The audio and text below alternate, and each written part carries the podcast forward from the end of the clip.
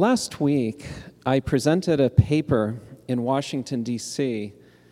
at a conference sponsored by the Institute on Religion and Democracy, where I raised the question Does Paul eliminate particularity for Israel and the land in his portrayal of salvation available for all the world? The full version of the paper will be published by InterVarsity in 2016 in an edited volume. Today, I would like to share an abridged version of that paper with you. And my purpose in doing so is not so much to convince you of the thesis, which I'd imagine most of us here already agree with, but rather to equip you with a way of answering this question so that you can share with Christian friends what Paul teaches about God's faithfulness to Israel. The fact of the matter is that there is a growing trend in the evangelical world following on the coattails of mainline Protestant Christian denominations, maintaining that the church, the one new man, has replaced the Jewish people as the people of God. And so, in this way of thinking, the church has become the new spiritual Israel. And I think that each one of us here at Tikvat Israel, every single one of us here, needs to be able to demonstrate to our Christian friends why this is not the case. So take good notes and view this as a training session. Let's blast off. And if I'm going too fast for you to fill in the worksheet that each of you should have, you can listen to the message online at tikvatisrael.com. In this teaching, which is entitled Paul, Israel, and the Land, I will argue that Paul does not eliminate the particularity of the Jewish people or the land of Israel in his portrayal of the gospel. And that a compelling case can be made for particularity when we examine what Paul has to say concerning five areas. We can remember these areas by remembering the acronym Gucci which stands for, let me just say, uh, you know, this is going to be really, ho- it's, this is helpful because it's such a massive topic. So when we're talking with Christian friends, it's easy to kind of just forget, well, what do I say first? Or what can I share? It's just there are too many things to talk about. So I think this acronym will be helpful to all of us. Gucci, which stands for G, the gifts of Israel you, the uniqueness of Israel. C, the calling of Israel. Second C, the confirmation of Israel's promises. And I, the irrevocability of Israel's election. I will comment briefly on each of these five areas and then con- conclude. Let's begin with G, the gifts of Israel. Paul writes in Romans chapter 9, verses 3 through 5 For I could wish that I myself were accursed and cut off from Messiah for the sake of my brothers, my kindred according to the flesh. They are the people of Israel, and to them belong the adoption as children, the glory, the covenants the giving of the Torah, the worship, and the promises. To them belong the patriarchs, and from them, according to the flesh, comes the Messiah. Here, Paul states that the adoption as children, the covenants, the promises, and the Torah remain in the what tense? Present tense. In the Greek, it's in the present tense. This is very important. It's not in the past tense, it's in the present tense. These, all of these things that the, the being adopted as children, the covenants, the promises, the Torah, all these remain in the present tense possessions of the Jewish people. Two chapters later, Paul continues this theme and writes in Romans 11, verse 29 For the gifts and the calling of God to Israel are irrevocable.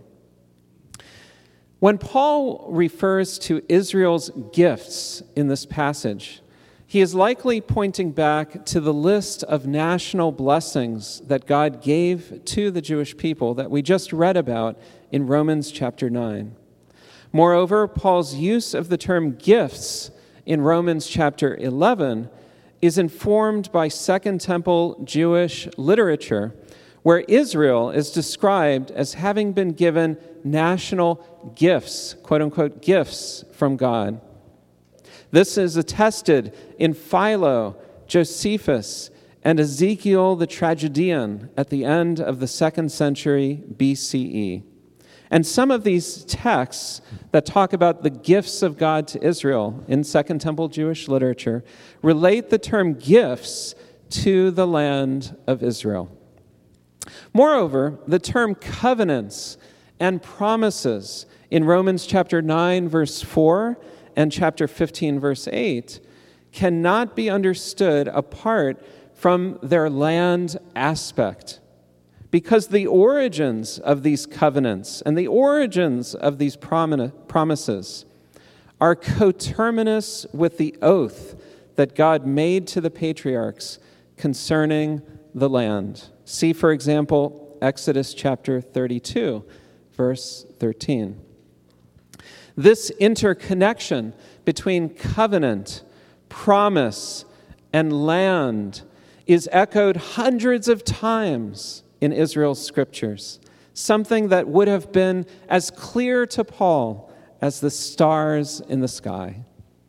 And this brings us to the U in our acronym, the uniqueness of Israel.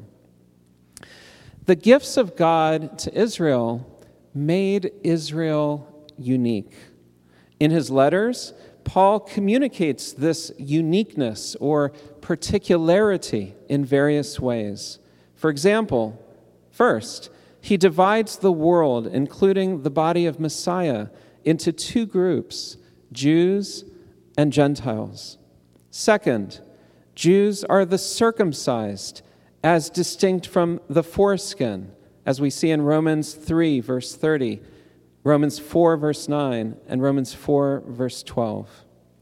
Third, Jews are the natural branches, in contrast to the quote unquote wild olive shoots, unquote, as we read in Romans 11, verses 21 and 24.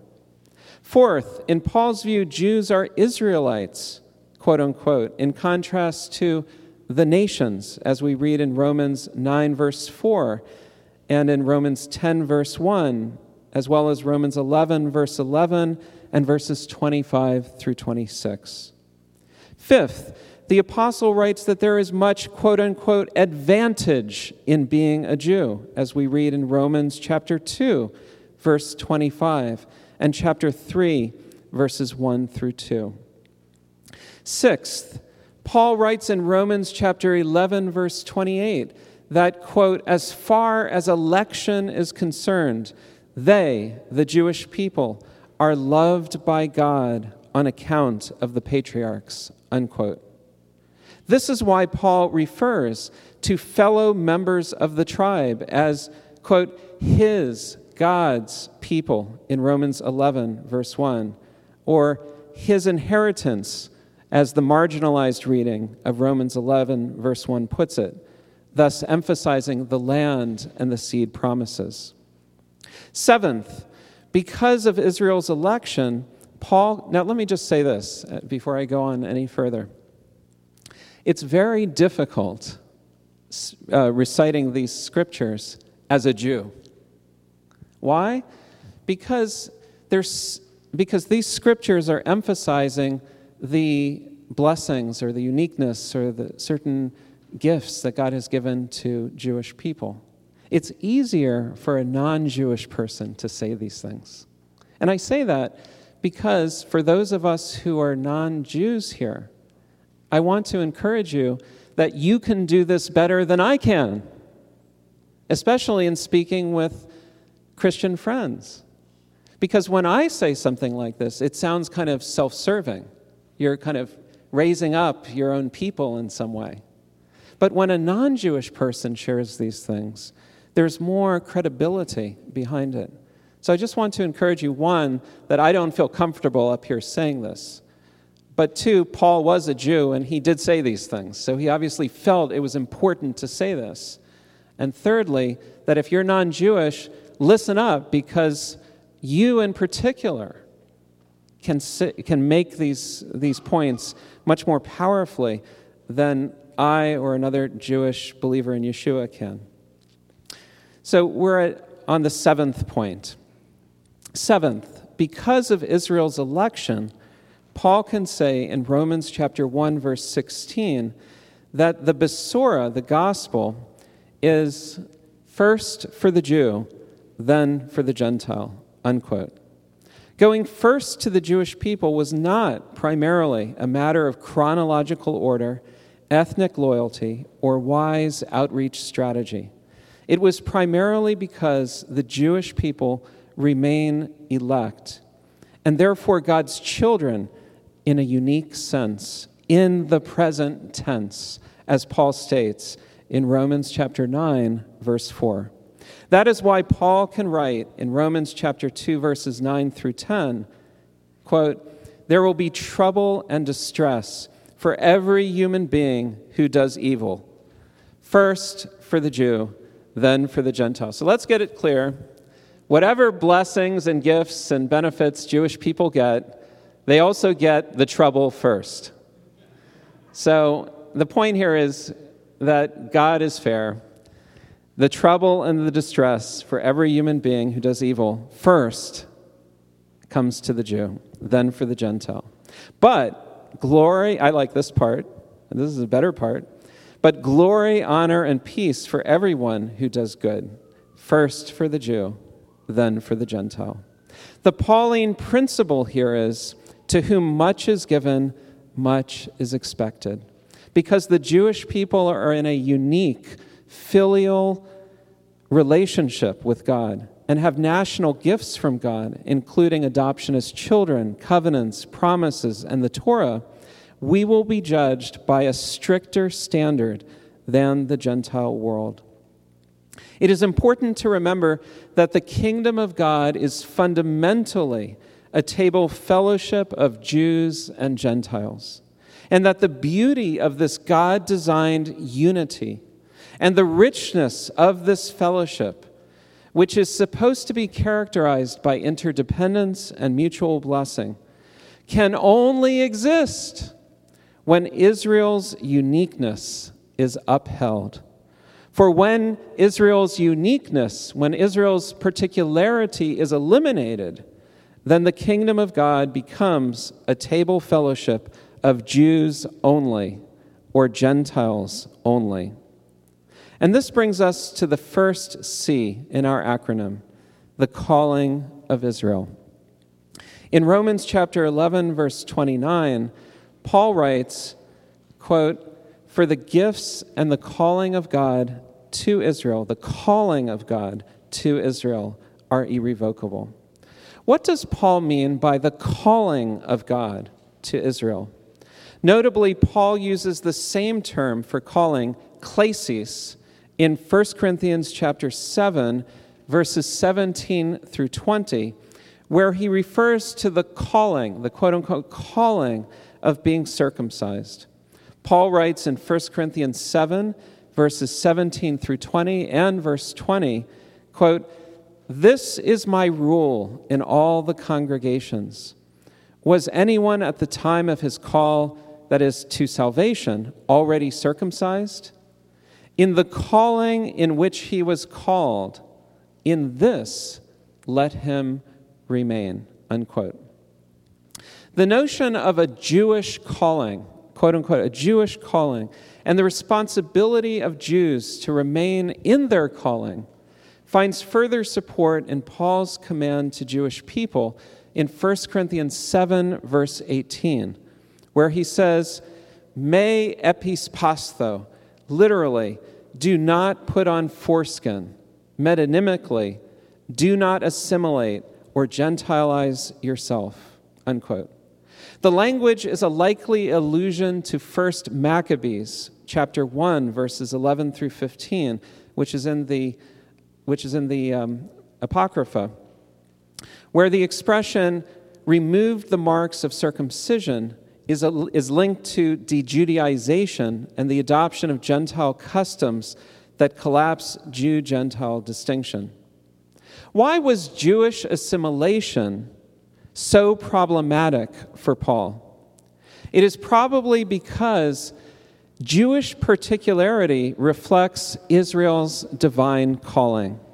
According to Exodus 19, the Lord elected Israel to be his treasured possession, his segulah out of all the peoples. The text goes on to state that Israel was called to be a quote, kingdom of priests and a holy nation, a mamlechet kohanim vegoy kadosh. And we see this in Exodus 19, verses 5 through 6, Deuteronomy 7, verse 6, Deuteronomy 14, verse 2, and Deuteronomy 26, verse 18. Philo, a Jewish contemporary of Paul, considered Israel's Exodus 19 calling to be fundamental to the nation's identity. He compared Israel to a king's royal estate and to a priest who ministered on behalf of a city.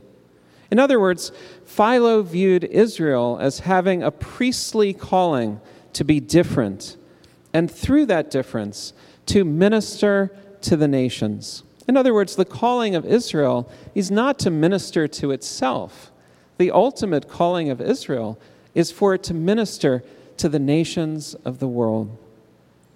Against this Second Temple Jewish backdrop, we can understand Paul's command in 1 Corinthians 7:18, "Me epispastho, do not assimilate," as an imperatival instruction to Jewish people, including Jesus believing Jews or Yeshua believing Jews, to remain faithful to their Jewish identity. This was ultimately so that through their particularity, they might walk out Israel's priestly calling to be a light to the nations. Even as Paul was walking out this, what he refers to as a priestly service, as he puts it in Romans 15, verse 16, through his apostolic ministry. And this brings us to the second C in our acronym. What is our acronym? Gucci. Okay, the second C in our acronym, the confirmation of Israel's promises. In Romans 15, verse 8, Paul writes, quote, For I tell you that the Messiah has become a servant of the circumcised on behalf of the truth of God, in order that he might confirm the promises given to the patriarchs Paul goes on to quote the Septuagint or Greek version of Isaiah 11, verse 10, to show how these promises to the patriarchs will come to ulti- ultimate fulfillment in the Messianic kingdom. Romans 15, verse 12, uh, verse 12 states, quote, And again, Isaiah says, The root of Jesse shall come, the one who rises to rule the Gentiles. In him the Gentiles shall hope. Unquote. Notably, the context of this Isaiah passage includes fulfillment of the land promise. After the words, quote, in him the Gentiles shall hope, unquote, Isaiah declares, quote, and it shall be in that day that the Lord shall again show his hand, to be zealous for the remnant that is left of the people. And he shall lift up a standard for the nations, and he shall gather the lost ones of Israel, and he shall gather the dispersed of Judah from the four corners of the earth. That's the Septuagint version of Isaiah 11, verses 11 through 12. Here in Isaiah 11, the universal dimension of the messianic kingdom is balanced by the particularity of Israel's king, who is not just a generic human being, but he's the root of Jesse, that is, the son of David, and the return of his people to their land. Though Paul does not quote verses 11 through 12, we can reasonably assume that he was aware of the territorial context and that he intended what he did quote to serve as more of a bookmark than a standalone comment. There are other Pauline texts that weigh in on the apostles' view of the confirmation of Israel's promises. These include Romans chapter 11, verse 26, Romans chapter 9, verses 25 through 26, 2 Thessalonians chapter 2, and 1 Corinthians chapter 15. And in the full version of this paper, I unpack what Paul has to say in these passages. All of the eschatological drama described in 1 Corinthians chapter 15, centering on the death, the resurrection, and the bodily return of the Messiah, takes place in Rome. In Rome? Is that where it takes place? In New York City? In Toledo? No? No, it all takes place in the land of Israel.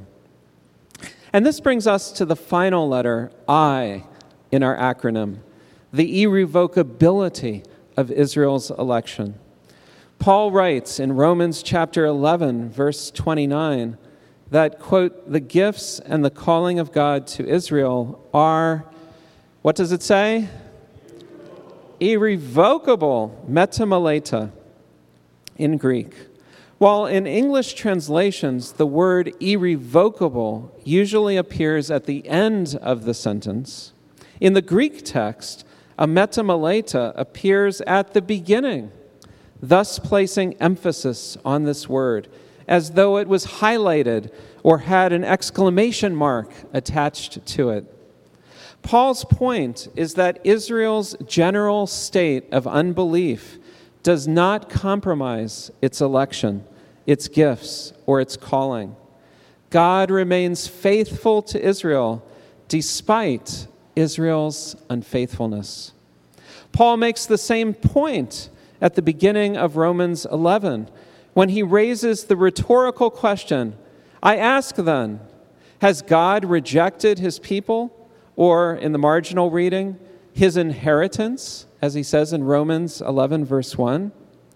Here, Paul does not go on to say, Yes, God has rejected his people and transferred all of Israel's blessings to the church. On the contrary, he exclaims, Me genoita. Let's all say, Me genoita. Say it like Oi gewalt. Me genoita. That's right. Oi gewalt. Me genoita. That's right. Which means, which means, of course not. Absolutely not. Out of the question. By no means. Or I like the complete Jewish Bible uh, translation heaven forbid. Paul could not have been more loud and clear in affirming the irrevocability of Israel's election. We might add that if God is not faithful to Israel, then there is no guarantee that he will be faithful to any of us. In conclusion, I've argued that Paul does not eliminate particularity for Israel and the land in his portrayal of salvation available for all the world, and that a compelling case can be made for particularity and God's continuing faithfulness to Israel when we review what God has to say about Gucci.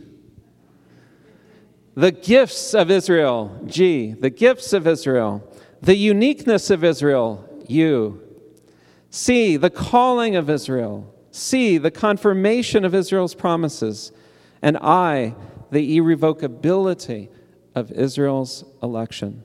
So let us uh, remember that acronym when we're with Christian friends and we're trying to explain to them about God's faithfulness to Israel. Just remember Gucci. Paul does not undermine the particularity of the people or the land of Israel in his teachings. Rather, he affirms the continuing election, gifts, and calling of his people and spends considerable time in his letter to the Romans, at least four chapters, to get this point across. In Paul's view, particularity is part of the warp and woof of the kingdom of God, a kingdom that is manifest, as we have said, in a table fellowship of Jews and Gentiles who remain faithful to their callings as Jews and Gentiles in Messiah. Paul's Isaianic vision of the world to come is best expressed in Romans 11 and Romans 15, where Israel and the nations are described as worshiping God together in unity and diversity, in interdependence and mutual blessing. Paul sums it all up beautifully in Romans chapter 15, verse 10, when he says, quoting the Song of Moses, and let us all say it together Rejoice, O Gentiles, with his people. Let's pray.